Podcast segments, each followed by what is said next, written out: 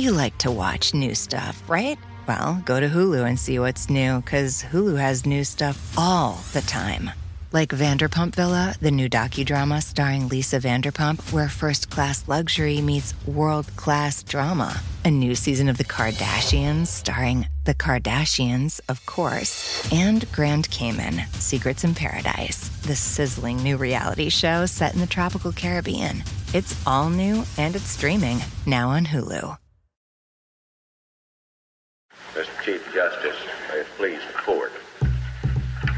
An old joke, but when an argued man argues against two beautiful ladies like this, they're going to have the last word. She spoke, not elegantly, but with unmistakable clarity. She said, I ask no favor for my sex. All I ask of our brethren is that they take their feet off our necks.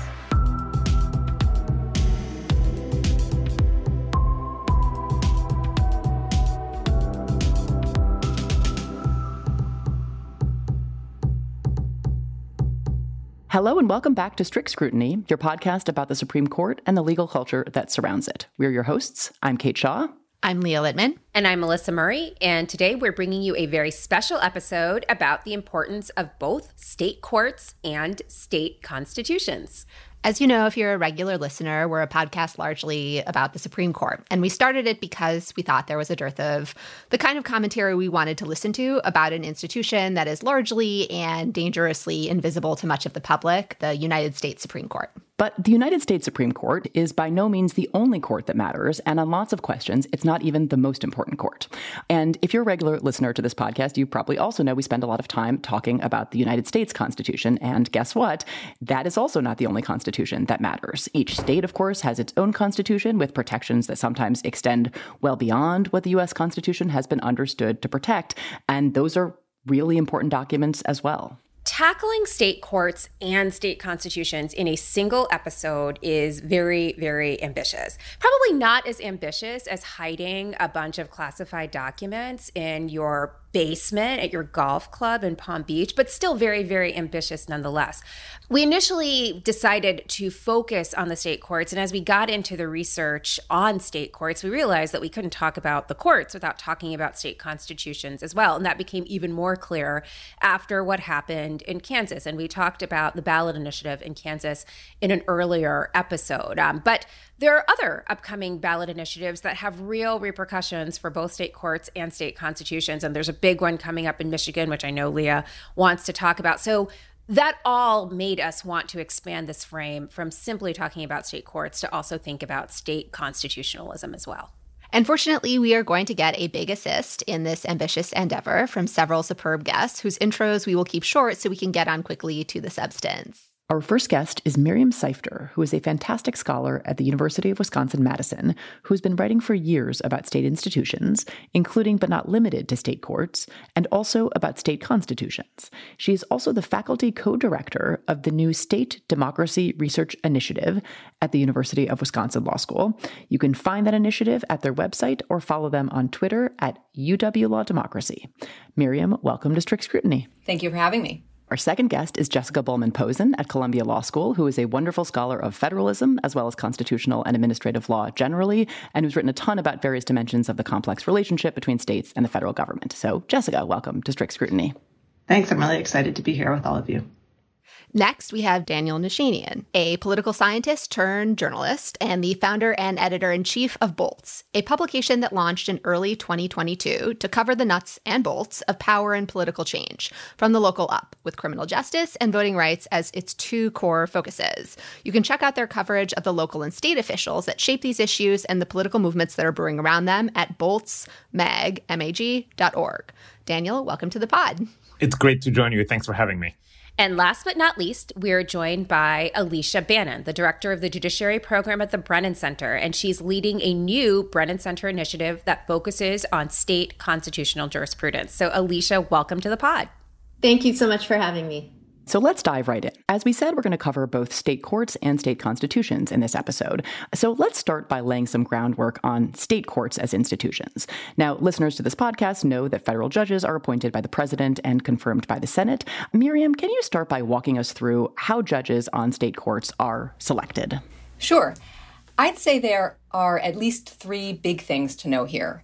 Um, one, as you would expect at the state level, is that there are a variety of approaches to state judicial selection, but a common theme is that state high court judges in most states stand for an election of some fashion. So, right off the bat, a major difference from the federal level. Uh, the most common method of selection uh, for state high courts is a statewide election. And the next most common is a system that's often referred to as the Missouri Plan, named for its first adopter, which involves an independent nominating commission proposing names to a governor who picks from the list. And at the end of a first term, those judges then have to stand for a retention election, meaning a yes or no vote uh, by the people. There are also a bunch of other permutations. There are states that allow for gubernatorial appointment without a retention election. There are a handful of states that use other combinations of nomination and election. And there are two that rely on legislative appointment. A second thing that I think sometimes gets missed is that within this variety of approaches, one near constant fact is that state judges serve for a limited period of time. Again, unlike federal judges who serve with life tenure. Most commonly, state court judges serve for something like a six or eight or 10 year term. Um, and that means that they have a tighter tether to the people. They face accountability for their decisions, which can have pros and cons. There are a few states that do things differently, some that allow for a much longer or even life term, but pair it with a retirement age. Um, but only one state, Rhode Island, resembles the United States Supreme Court in allowing for life tenure with no retirement age. The third significant fact about judicial selection that I think is worth knowing is that at the state level, this is a more fluid phenomenon than at the federal level, by which I mean it's not uncommon for states to change how their judges are selected. Sometimes these changes respond to a particular problem that happened or to a change in philosophy, and other times these are really politically charged fights. So, in all of these res- respects, the varied approaches, often featuring elections, the shorter tenure of state court judges, and the fluidity of how states are choosing judges, state court judicial selection is really quite different from federal judicial selection. Can I just follow up on that last point you mentioned, which is there's been some fluidity in the appointment and retention of state court judges? Because I think people have been focused on federal judicial reform, judicial reform on the federal level. But actually, over the last decade, if not more, there have been considerable reforms to the structure of state judiciaries, including state Supreme Courts, um, including, you know, what some people I think have accurately described as state court packing. So, could you tell us a little bit more about some of the fluidity or changes in the structure of state court systems? Sure. So, there are um, a couple of examples of successful movements to pack state high courts, I believe in Arizona and Georgia. There are also efforts to change state courts judicial selection in more subtle ways. So, one thing that has occurred is changes to the structure of the nominating commissions in states that use that method, usually giving the governor more control over those nominations instead of having it be selections by the bar or by some other entity. They give more control of that to the governor. That's something that's happened in Florida. And then just recently in Montana, there was an interesting development where the state Supreme Court rejected as unconstitutional a GOP backed ballot measure that would have changed judicial selection from a statewide election to a districted election. And this is another episode in what is now a sort of heated battle between the state's legislature and its high court there was a argument by the proponents of the ballot measure that the state supreme court was corrupt in various ways and that a geographic districting scheme would have somehow improved the court's representation but critics decried this as a form of judicial gerrymandering. And the montana supreme court rejected the proposal that is they are not letting it go onto the november ballot in large part because they had a directly on point precedent that interpreted the Montana Constitution as precluding districted elections.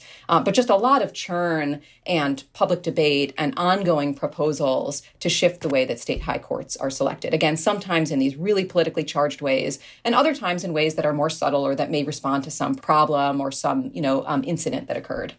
And the Arizona change specifically, I know that was a GOP led effort. Um, what was the Georgia one? Was that similar? Alicia, do you want to jump in on this one? So Georgia too was a was a GOP led effort that led to the addition of two seats on the Georgia Supreme Court.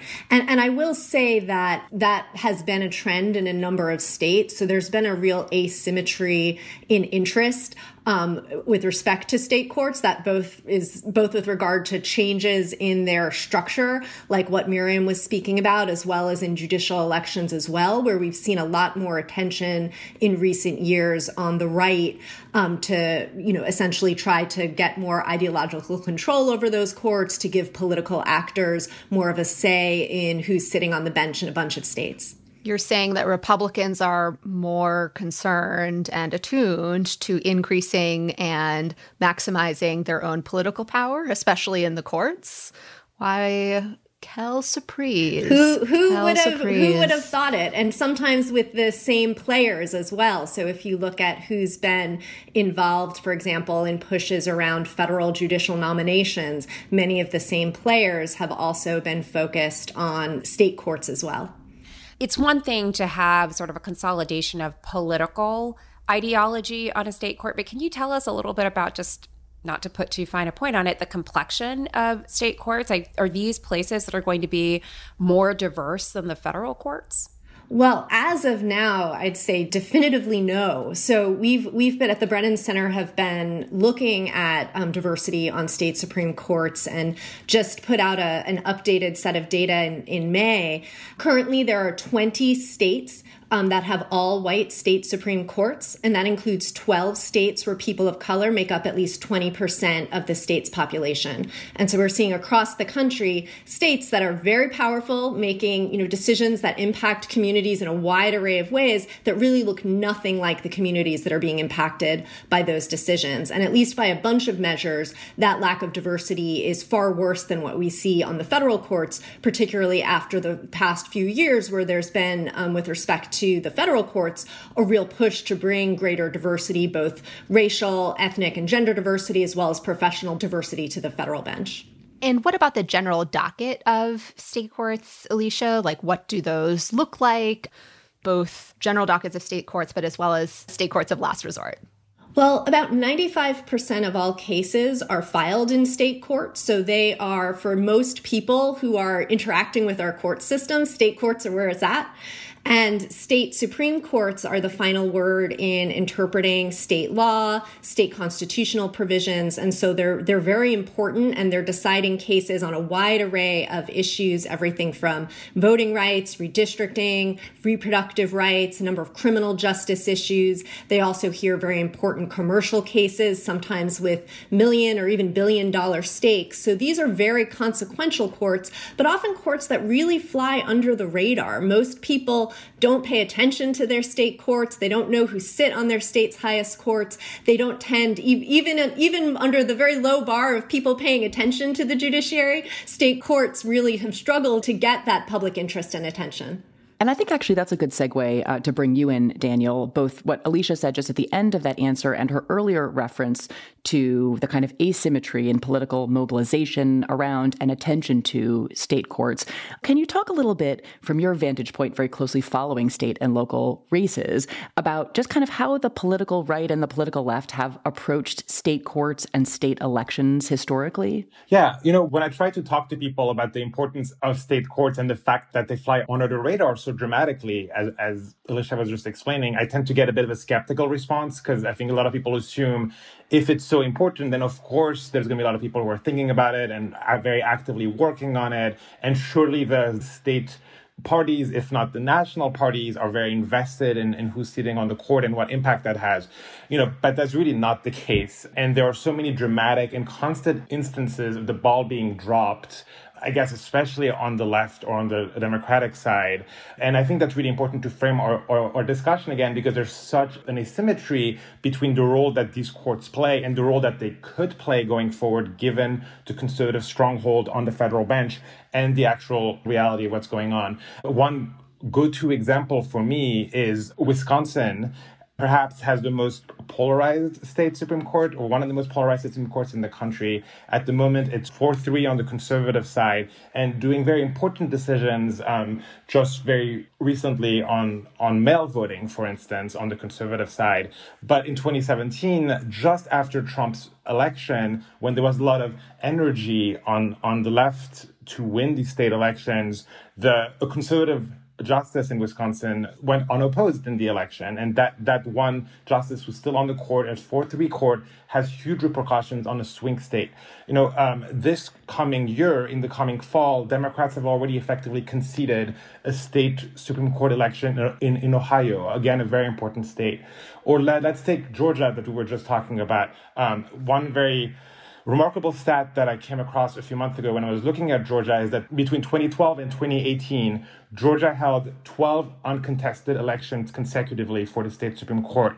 And that streak was finally broken in 2020, when, when, when four candidates ran for two seats, but all candidates were conservatives. Um, so just to give you a sense that it's not because the state races are important that there's uh, attention to them. And the same goes for appointments. The, the New York High Court is almost entirely made up of appointees of Governor Cuomo, uh, a Democrat, but the court leans conservative in part because of the appointments that that that Cuomo has made, and only very recently, it's been very interesting in New York because a year ago there was a sudden rise of activism, advocacy on the left to try and get Governor Cuomo to not appoint a particular person and then to try and get the state senate to oppose them. That was very rare and very surprising that there was that kind of attention. And you know, the point here isn't to schematically say that the left is sleeping on all this and the right is going all out. I think that would that would be false to go that far, but it is, as we were just discussing, true that there have been a lot of sustained efforts on the right to change the rules of appointments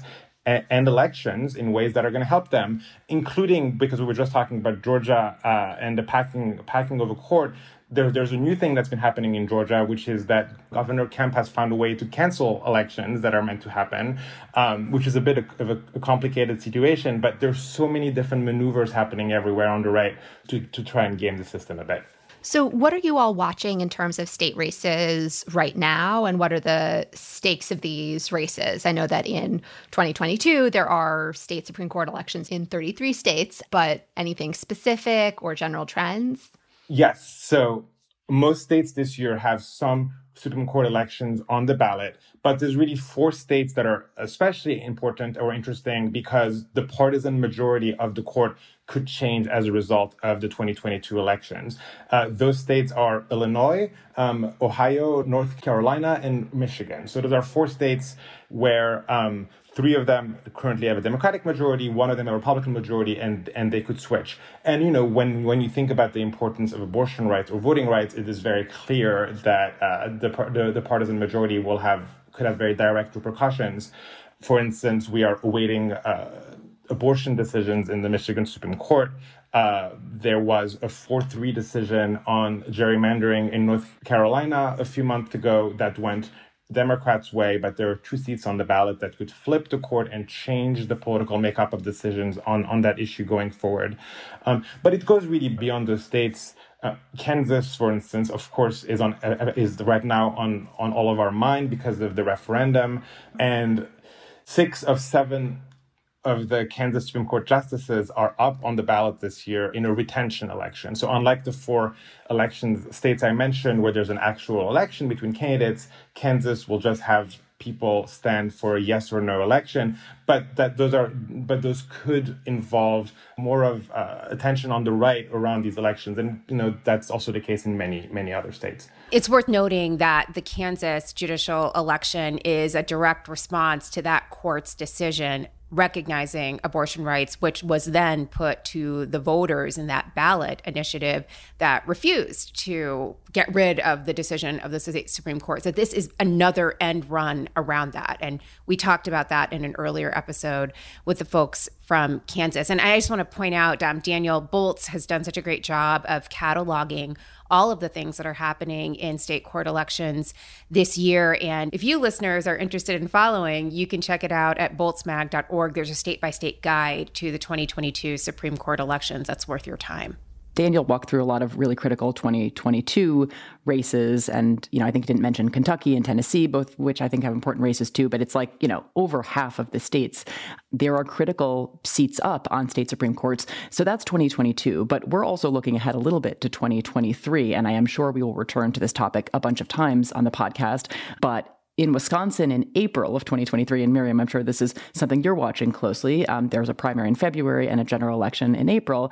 Um, and that election will likely decide control of the Wisconsin Supreme Court. And in November of 2023, the same is true in Pennsylvania. So interestingly, Daniel, you mentioned, right, you know, in a backward looking way, there have been uncontested, really critical state Supreme Court seats. I don't think we are seeing that on the horizon at the moment. I do think that, you know, whether there remains an asymmetry, I, I, think that may well be the case. But at least as to the races we're talking about, I think it looks as though they're all going to be quite contested. Daniel, speak up if there are actual gaps right now where people aren't aren't running for or aren't actually uh, fighting for some of these seats.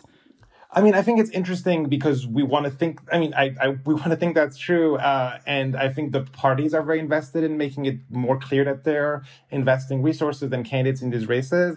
But I think the there there's still uh, there's still issues. Like I was mentioning in Ohio, one of the three seats, uh, a, a, current justice, Democratic justice, is running for chief justice position in Ohio, which means because of the appointment process, that whoever wins that election Republicans are effectively going to gain a seat there, which doesn't quite make sense if you think of these these offices are offices that the parties are really invested in trying to win in a partisan way or trying to shift the balance. There, there's there's still a lot of uh, the, the the way in which these elections, these uh, judges are approached is just different than other offices, and and we're not quite seeing the level of, of attention than that you would expect, I think. One other thing I'll be interested to see this November is also how these races are run. So, for example, we saw in the last election cycle nearly $100 million was spent. Most of that came from outside interest groups. A lot of it was dark money. Um, there has been this asymmetry of interest where you look at who is actually investing in those races. There were a lot of right wing national groups that had multi multi state strategies where they were engaging in a number of different judicial elections. We've started to see some of that from forces on the left, but at a much lower rate. And so, one thing I'll be really interested in seeing is really does that spending finally, um, you know, start to equalize a little more? As I think we are seeing more interest from the left in state elections, just really understanding the stakes as the federal courts and the U.S. Supreme Court have taken such a dramatic rightward shift. I'm also going to be really interested in what the advertisements and the kind of rhetoric and tone of the election looks like. So, for example, you know, are we going to see, you know, judicial candidates talking about the big lie? Are we going to see judicial candidates talking about abortion rights? You know, um, if we we've looked historically, tough on crime rhetoric has been, you know, really significant in judicial elections. Sometimes um, candidates have campaigned on issues like gun rights, issues like gerrymandering, and so I'm also going to be watching closely how some of these very salient issues issues are, are penetrating or not into um, into these races as as voters are preparing and educating themselves about the courts. One thing that is interesting about these judicial elections is that some are partisan and some are nonpartisan, right? So not all judicial candidates run with an R or a D next to their names. And so that you know, ordinarily available heuristic or cue for voters is not always available. And even if it is, historically, candidates haven't campaigned when they're running for a judicial seat in exactly the same way that candidates have campaigned when they're running for other sorts of elected office. Um, and so I guess maybe this is a, a, one one place where we might pivot to talking a little bit about, you know, you mentioned Alicia the big lie. There are these questions about sort of there are partisan lines, again, not always present in judicial elections, but there, I think, are also these emerging kind of pro and anti democracy lines that are an important sort of guiding principle in judicial elections right now. This is a moment in which we are confronting a lot of, in the wake of 2020, but also before it as well, very serious threats to American democracy. And I think that there is a way in which thinking about judicial candidates in a kind of pro and anti democracy way might be useful in addition to, or in lieu of, in some instances, sort of partisan labels, right? They're like, are candidates or are they not committed to basic precepts of democracy? And I wonder whether we will see that kind of rhetoric being actively deployed in these elections. You know, I think that I think that's a great point, and we are seeing a couple of candidates for Supreme Court right now. I'm thinking of an Alabama candidate, for instance, who's running right now, um, who has flirted, uh, based on what we've seen publicly, with some of what you're describing, Kate, about um, the big lie, or at least that Trumpian effort. We're also seeing, you know, there's obviously a, a, a long history of other sorts of voting, uh, voting uh, rights issues that come up that aren't obviously related specifically to the big lie or what might happen in 2024 if, if Trump runs again and tries to overturn the election. Um, and uh, gerrymandering decisions right now, th- those are really things where candidates have clashed or incumbents have taken very clear positions on what they think of their state's um, gerrymanders in places like Ohio. Um, but also campaign finance issues are also very interesting. In Montana, um, in Montana, the Republican candidate for justice is an election law expert who has worked uh, with the Republican Party to try and erode the campaign finance protections of the state. So it's you know it's interesting. That's not necessarily the same at all as the as when we think of threats of the big lie, but to think of someone with that experience, that background, then making it onto a state court, obviously is going to have uh, repercussions on voting law in coming years. You like to watch new stuff, right? Well, go to Hulu and see what's new, because Hulu has new stuff all the time. Like Vanderpump Villa, the new docudrama starring Lisa Vanderpump, where first class luxury meets world class drama. A new season of The Kardashians starring The Kardashians, of course, and Grand Cayman, Secrets in Paradise, the sizzling new reality show set in the tropical Caribbean. It's all new and it's streaming now on Hulu. Silence is golden, especially when it comes to brakes. That's why Napa Silent Guard are built to be one of the smoothest and most quiet brakes on the market.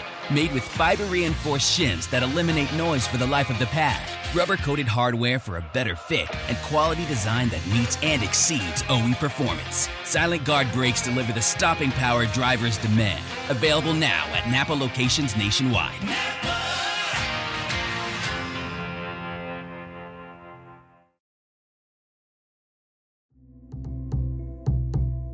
Right. So the bottom line here is that these courts are incredibly important, and that may be true now more than ever when we are seeing unprecedented threats to democracy in state legislatures and from state executives. And that was true in the run up to the 2020 election, and it continues to be true today.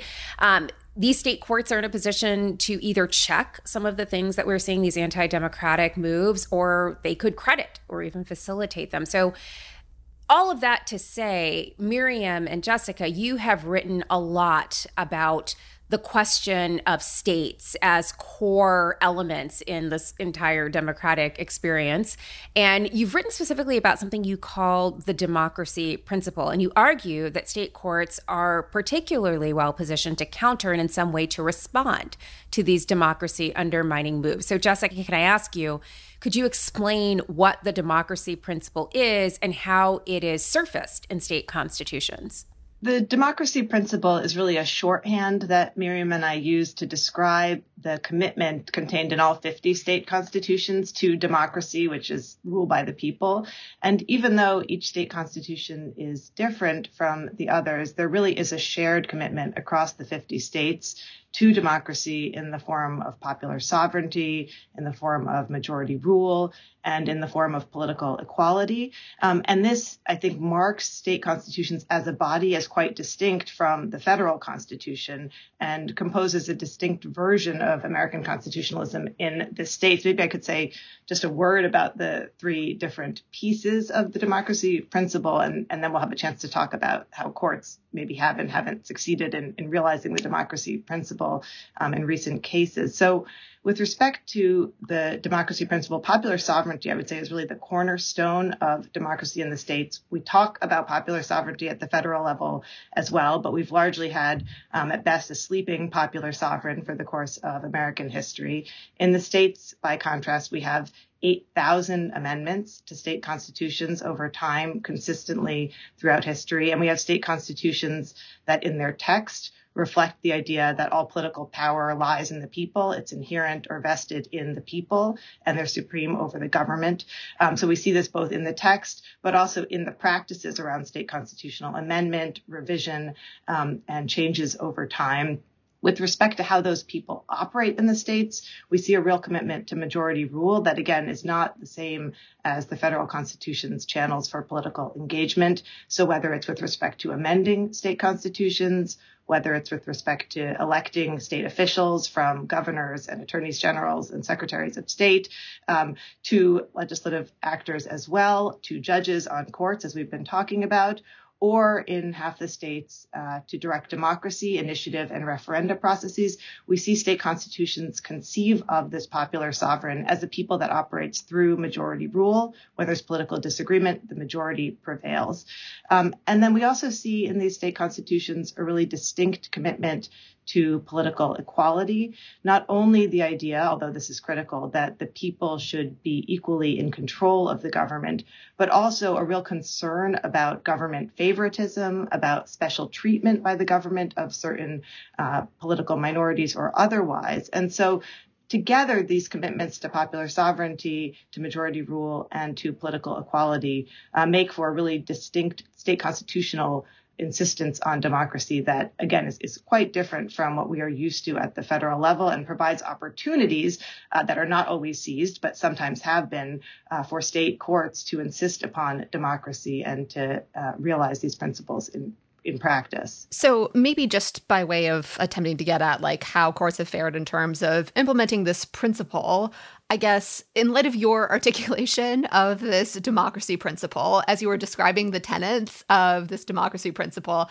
at each turn, I'm like, well, partisan gerrymandering is basically the biggest affront or one of the biggest affronts I can imagine to this democracy principle that is, you know, supposed to be in state constitutions. And yet a fair number of state courts have said, you know, following what the US Supreme Court held in Rucho versus Common Cause or preceding it that partisan gerrymandering is not a claim you can bring under the state constitution for state courts to enforce. So, I guess aside from that kind of big example, I know obviously some state Supreme Courts have said, you know, partisan gerrymandering is justiciable, and that's going to be one of the big issues the U.S. Supreme Court is going to address this term in Moore versus Harper, you know, whether state courts can rely on state constitutions to address partisan gerrymandering. But um, aside from that example or maybe you know unpacking that one as well like how have state courts fared in enforcing or interpreting this principle yeah, well, maybe I can give you a, a couple of highlights and a couple of lowlights. I think actually I, I, I, do want to start with partisan gerrymandering because I Great. think even though it hasn't been um, an across the board success by any means, and we should all be cautious, you know, when we when we celebrate the successes that we see to remember uh, the ones we don't. Um, but we have seen state courts stepping up with respect to partisan gerrymandering in a way that's really not true, of course, of the federal courts when the court in Rucho says, well, state constitutions and state statutes may provide some resources here. At least some state courts have taken that opportunity uh, to elaborate a distinctive commitment in, in their, their jurisprudence. So in particular, I would say Pennsylvania and North Carolina, where both of which have big decisions. elections, with big elections coming up. big elections coming up, and as Daniel mentioned earlier, right, very closely divided, especially in North Carolina, this very closely divided court um, that looked at its state constitution and said, well, this commitment, this textual commitment to popular sovereignty, the affirmative right to vote, the right to free and equal and open elections, right, and many other distinct textual provisions, but understood in the context of this historical development, mean that extreme partisan gerrymandering is unconstitutional as a matter of the state constitution. So we do have, I would say, as a, a highlight of state courts and the democracy principle, really important decisions in some states, uh, like North Carolina and Pennsylvania in particular, recognizing this commitment to democracy. I think another highlight, I would say, coming from maybe a more surprising place, uh, is a recent decision from last year in Idaho, where the state court stepped in to protect the power of initiative and referendum against the legislature's attempt to undermine it. Um, the state court looked at legislative, newly adopted legislative requirements that would have increased the number of signatures needed to get on the ballot, that would have delayed the effective date of these initiatives, and said, um, no, that's not consistent with the state constitution's reservation of power to the people and the power of initiative and referendum. Um, and so the one thing that the state court did there that I think is nice and instructive more generally also is it looked at this claim that the legislature was making uh, about initiatives and uh, referenda that we see circulating oftentimes that they are the majority running amok, the majority trammeling rights of the minority. Uh, and so the legislature said, see, we're going to step in here and protect the rights of the minority. And of course, there should be uh, room for legislatures and courts to protect minority rights. But what the court noted in that context, which I think applies more broadly as well, is that's not what was happening here whatsoever. In fact, to the contrary, we saw the people of Idaho through the initiative, for example, as in, in the immediately uh, prior example, an initiative expanding Medicaid, um, trying to protect groups that were more vulnerable, groups that were more disenfranchised or politically powerless, like the poor or like educators, and then the legislature coming in and trying to undo that. So the court said, no, here we have the people of Idaho actually as a majority body trying to protect minority rights and it's the legislature that's acting inconsistent and i think that's a useful lesson we see a version of that i think happening in kansas right we see versions of that elsewhere where these majoritarian processes can in fact be used to protect rights and not only uh, to undermine them um, but i would be remiss if I didn't say there have been some real lowlights too. Um, so maybe just quickly to throw out a couple. Uh, if we think about Florida and Amendment 4. Florida that, is always uh, a low light. Not just um, Florida, man. Florida, not go. just Florida woman. right. Florida Supreme Court, too. I love you, Sunshine State. Never change. yeah. So the but the people of Florida, right, with a something like 65% vote, uh, adopted through a ballot initiative the Amendment 4 changing the Constitution to restore voting rights um, of many uh, people who had been convicted of felonies but served their sentences. And then at Governor DeSantis's instigation, the Florida Supreme Court issued an advisory opinion reading into that uh, decision by the people a requirement uh, that all fines and fees be paid before voting rights be restored, which given how uh, both administrative record keeping and also the administration of fines and fees in Florida works, was quite clearly an attempt to undermine uh, the restoration of voting rights and succeeded. I know Alicia is going to talk about Ohio too, which I maybe as a segue I'll just say is a really mixed example, I think, because we actually in, in Ohio have a court that I think is recognizing the democracy principle, um, but can't in fact uh, effectuate or implement its its orders. Yeah, um, in part because of the federal courts. Um, so, Alicia, do you want to kind of walk us through the Ohio case study? Sure. And I, I, do think Ohio is a really good example of both the promise and the challenges of state constitutional litigation and really underscores some of the ways that state courts are just immersed in the rough and tumble of politics in a way that can feel really alien to people who have principally been focused on federal courts and federal litigation. So, just really briefly, in Ohio, the people of Ohio, more than 71% of the public back in 2015, passed a constitutional amendment that essentially barred partisan gerrymandering in the creation of their legislative maps. And there was also a subsequent constitutional amendment focused on congressional redistricting in the state.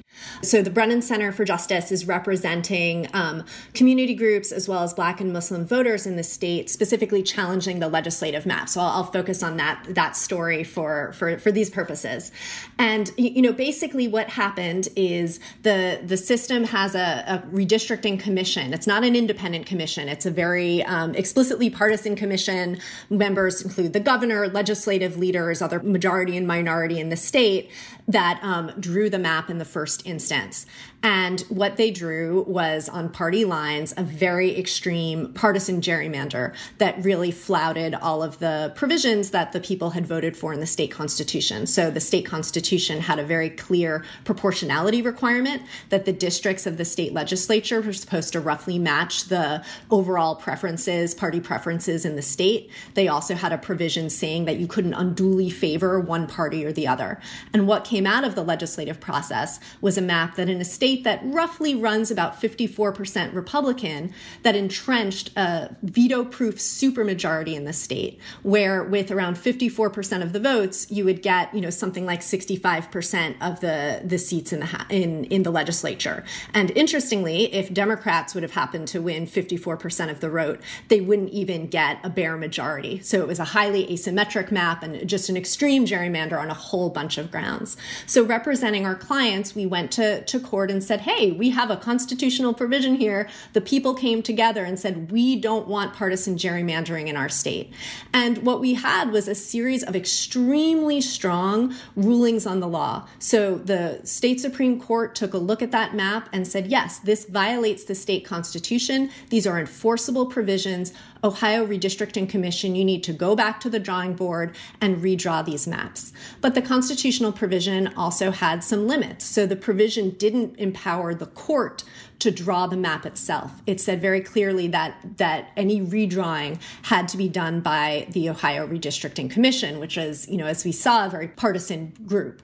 And so what we've seen essentially is a merry-go-round where the there have been now four different maps that have been produced by the Ohio Redistricting Commission that have been struck down by the state Supreme Court at each round, the, the orders from the court became more and more specific, and the defiance by the Ohio Redistricting Commission to pretty clear court orders became more and more clear. So the court gave more and more clear directions about exactly what the commission should do, and the commission essentially did not follow those orders. Most recently, the commission actually repassed a map that the court had previously declared unconstitutional and presented that um, to the court as their, their latest go round.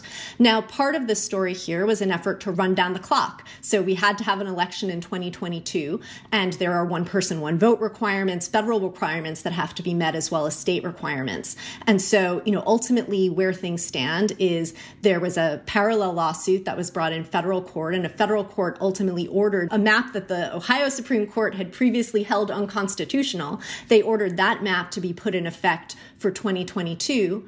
And we're now essentially in a holding pattern waiting for the, the Ohio Redistricting Commission to act. They were supposed to produce a new map back in May, and they have not yet produced a new map. They've said their intention is to wait for the and to wait for the November election. And the other kind of context to all of this, as we were talking about earlier, is one, there is an Ohio State Supreme Court set of elections that's happening. And there's also been an active impeachment um, campaign going on as all of these developments have been going. So we've seen um, pretty strong calls to um, impeach the Chief Justice of the Ohio Supreme Court, a Republican who ruled with three other um, Democratic justices or justices who had run on Democratic lines um, to, to strike down those maps. So in a whole bunch of different ways, we've seen this, this litigation kind of get tied up in different political forces and, um, you know, and, and where we stand now is somewhat of a holding pattern.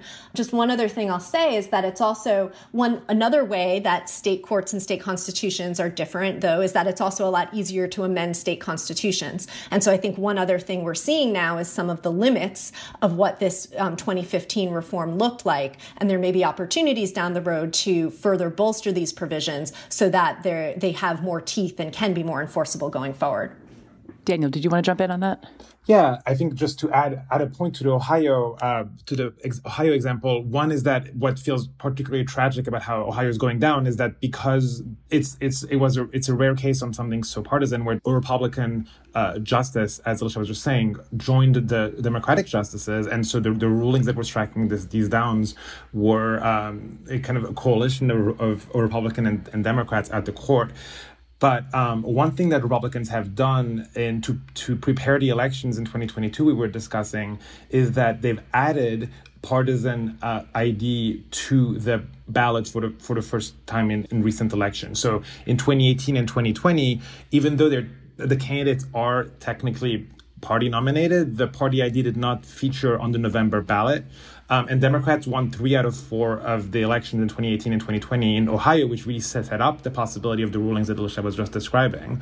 Republicans obviously uh, think that the fact that the letter R was not on the ballot was part of the reason. And so they're uh, adding that now um, on the ballot. So the 2022 elections will feature R next to candidates, which in a red leaning state in a potentially red wave year could be meaningful. But I think what the big, bigger picture on that is, and why I want to just because of what we are just hearing about the ability of obviously Republicans in Ohio to strengthen their own position for the next 10 years by the process of map drawing is that it also g- gives them the ability to change election rules or change the rules of those who are supposed to o- oversee them by using those majorities they have entrenched.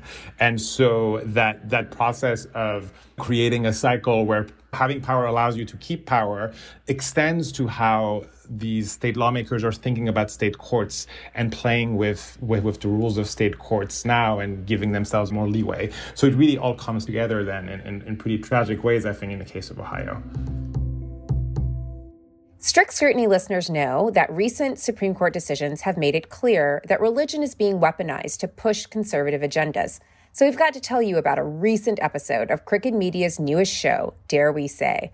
The hosts explore the ongoing erosion of the separation of church and state and what this shift means for their Gen Z peers and their futures.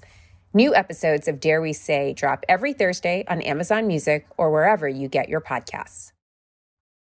You like to watch new stuff, right?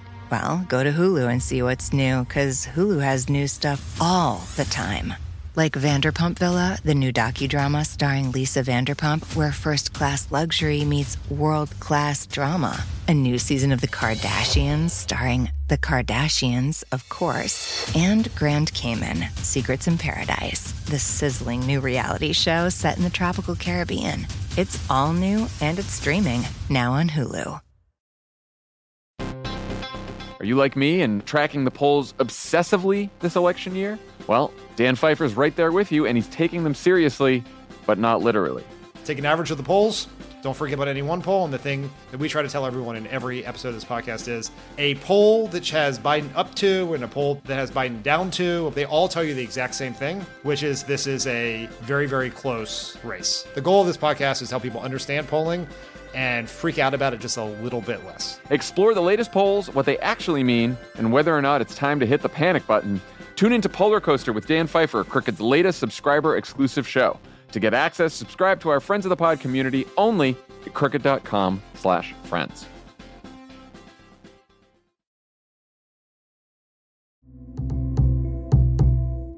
Can I ask a question? Like, I, am convinced I should be thinking about state courts, and I haven't been. Like, if I'm that person and I've had this epiphany that I need to get in the game on state courts, what do I do?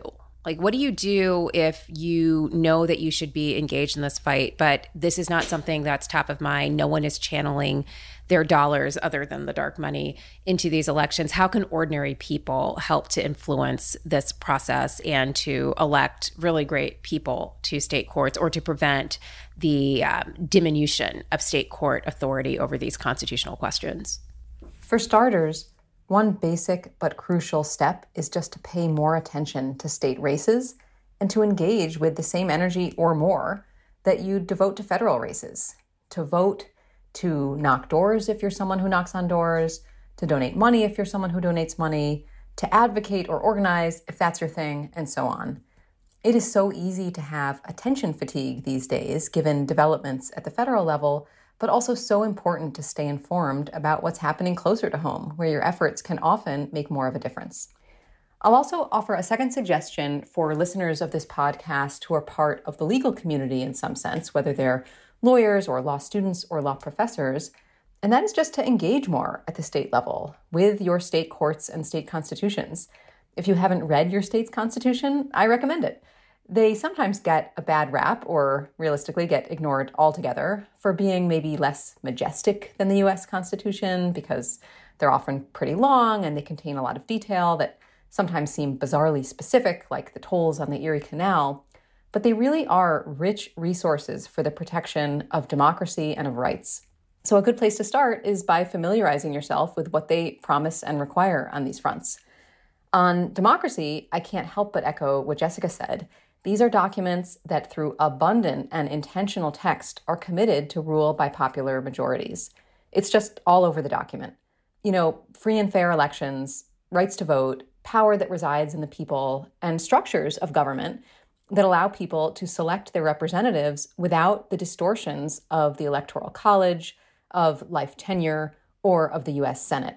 And then when it comes to rights, many state constitutions contain specific express rights that the federal constitution does not.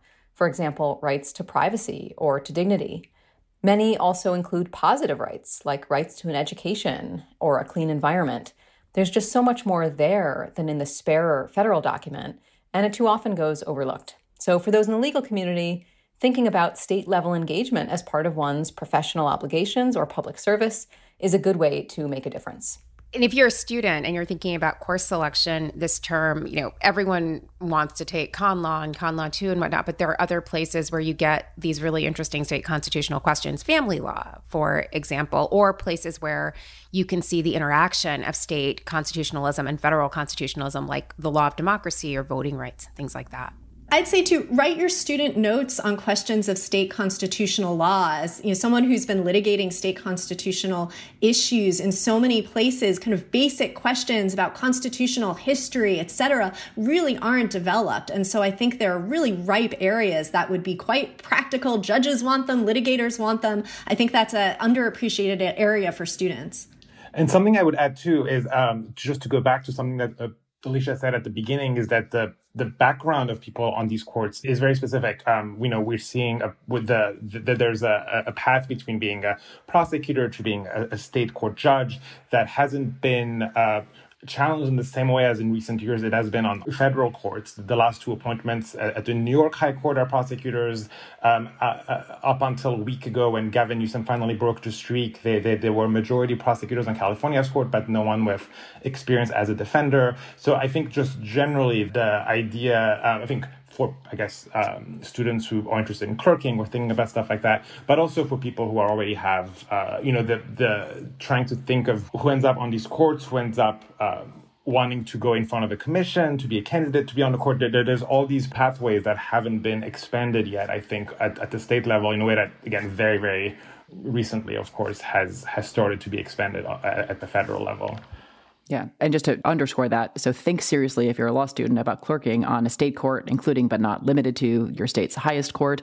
Um, and I think that you know, people should think seriously about pursuing state judicial office, whether that means trying to run for office or like throwing your name in if it's, you know, a state in which there's a nominating commission and then gubernatorial appointment, like there's a vacancy in New York uh, right now. Um, and I feel like just talking Kate, here we go. podcast to host. I'm. Is there something you want to tell us? No announcement. I'm not even constitutionally eligible. It turns out. Um, so you have to be 10 years barred in New York. It turns out. Not, Wait, what? You have to be have, what? Well, you have to be 10 years barred in New York and I was Illinois barred for a long I'm time. I'm 10 years barred in well, New York. Melissa Murray may it's have on. an announcement in an upcoming episode. um, but but in all seriousness, like you should. I mean, no, you'd have to leave the podcast, and so you can't. Yeah, no, can't, can't do that. But, um, can't do that. You know, but but law professors, practicing lawyers, people who haven't, you know, who don't come from, you know, the kind of prosecutor to lower court sort of pipeline, which I think Daniel is right. That has often been the way people have ended up on state high courts. The paths need to be expanded. And so thinking about for yourself or for your kind of network professional or social or otherwise, um, thinking about serving on a state high court or, you know, at the very least beginning to get involved in those races as an active first informed voter, potentially, you know, volunteer. Every state is going to have different rules regarding what judicial campaigning can look like and campaign finance with specific state conditions in mind. There, I think, are lots of ways to get involved. And certainly you can stay up to speed on all of these developments reading Daniel's great magazine, Bolts, which really does follow these races very, very closely um, and has become a totally indispensable resource, I think, for all of us. And in the spirit of plugging state court clerkships, I wanted to make a few free suggestions, as I am wont to do on this podcast. One is law firms pay bonuses to people who go to federal clerkships and then go to the firm. And I would like to transition to a universe where they also offer equivalent bonuses to individuals who clerk on state courts, you know, particularly state courts of last resort, but also, you know, other state courts where you get very valuable experience developing writing, research, litigation skills. And I think that that would frankly be a move that would affect the perceived prestige and value of these different clerkships. Um, so that's something. Do they not offer bonuses for like the Delaware Chancery Court? Because I, I would imagine for many law firms, that's got it be. varies Okay. okay. firm to firm, court to court about what kind of bo- bonus they offer for what kind of clerkship on what kind of court. Okay, so um, bonus equity for state courts. Yes, bonus okay. equity for state court clerkships.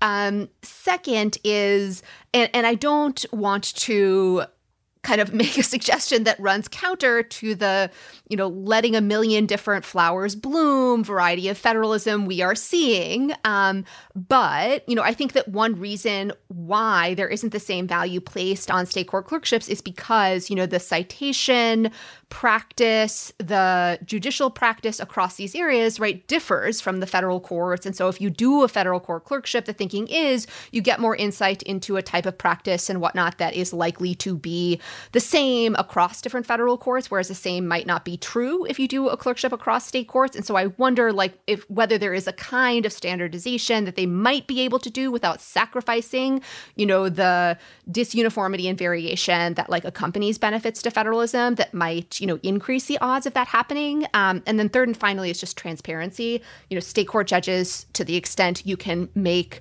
public postings about these clerkships and be in touch with law schools um, about this that would be a huge boon I just wanted to add, I think I think all of these suggestions are terrific, and especially I'm hoping that one of you will, will be on a, a state high court really soon, even if it if it's a, a distraction from other uh, undertakings. But uh, I feel a need to also add, I hope it's not heresy on this podcast, that since at the state level really don't have a juristocracy, it's also really important to remember that it's not just the courts. And so when you're paying attention to state yeah. courts and ju- judicial elections, pay attention to all of the other state races that are happening, which can not only shape the courts, but also have their own role. And then pay attention, as we've been talking about too, to the ways in which there is real popular constitutionalism at the state level, whether it's initiatives and referenda or other ways in which people can be more directly involved in creating constitutional meaning and constitutional interpretations and not just deferring it all to the courts. So absolutely pay attention to the courts and, and be involved and rely on the terrific resources of Daniel's Bolts and Alicia's Brennan Center and Miriam's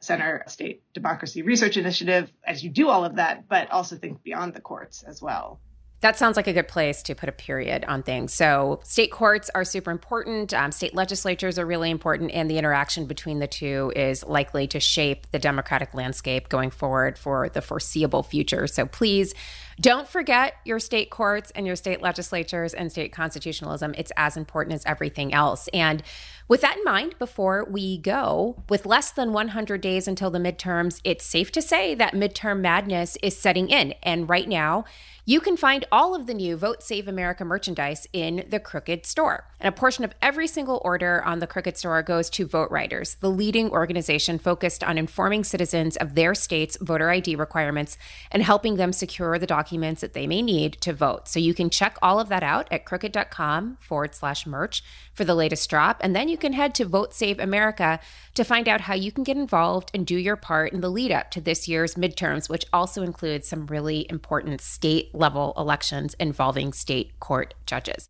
Okay, so after we recorded this episode, something happened that only further underscored the importance of state courts and state constitutions, and it happened right here in Michigan, where I live. If you listened to some of our last episodes, you know that there was a reproductive freedom ballot initiative here in Michigan, a petition that was signed to get something on the ballot for this November election that would have added explicit and specific protections in the Michigan state constitution for reproductive freedom. That ballot initiative, the Reproductive Freedom for All initiative, received a record breaking number of signatures signatures. And then the Michigan State Board of Canvassers, the state body that certifies election results and ballot initiatives, deadlocked about whether to allow the Reproductive Freedom for All ballot initiative onto the ballot for this upcoming November election. Specifically, the two Republican members of the board refused to certify the petitions because there was, get ready for this, some less than ideal spacing between the words in the petition. You heard that right. Anyways, the ballot initiative went to the Michigan Supreme Court, asking them to order the Board of State Canvassers to certify the ballot initiative because it met the constitutional and statutory requirements for petitions. And last Thursday, the Michigan Supreme Court did so, ordering the board to allow the people of Michigan to vote on whether to add explicit constitutional protections for reproductive freedom into the state constitution and ordering the board not to disenfranchise the nearly 1 million Michiganders who signed petitions to get that initiative on the ballot. So this fall, Michiganders will have the chance to add explicit constitutional protections for reproductive freedom to the state constitution. The entire situation is really concerning in part because of what it might pretend about Republican election officials' willingness to throw out votes or call elections into question when the votes don't go their way. Indeed, the Republican board members also refused to certify a ballot initiative that would have added constitutional protections for voting and elections here in Michigan. The Michigan Supreme Court also ordered the board to put that voting rights petition onto the ballot as well. But this episode also underscores the importance of state courts and state constitutions in this fight. This fight to vote and to have votes counted. So go out, figure out who is on the ballot for your state courts, and do something about it. State courts are super important, and we'll have more to say about what happened in Michigan on a future episode. So please stay tuned. With that in mind, we will close it out and say thank you to our terrific guests, Miriam Seifter, Jessica Bulman-Pozen, Alicia Bannon, and Daniel Nichanian. Thank you so much. Thank you. Thanks for having me. It was great to talk with you. Strict Scrutiny is a Crooked Media production, hosted and executive produced by Leah Litman, Melissa Murray, and me, Kate Shaw. Produced and edited by Melody Rowell. Audio engineering by Kyle Seglin. Music by Eddie Cooper. Production support from Michael Martinez, Sandy Girard, and Ari Schwartz. Digital support from Amelia Montooth, with summer intern support from Anushka Chander. We'll see you next time.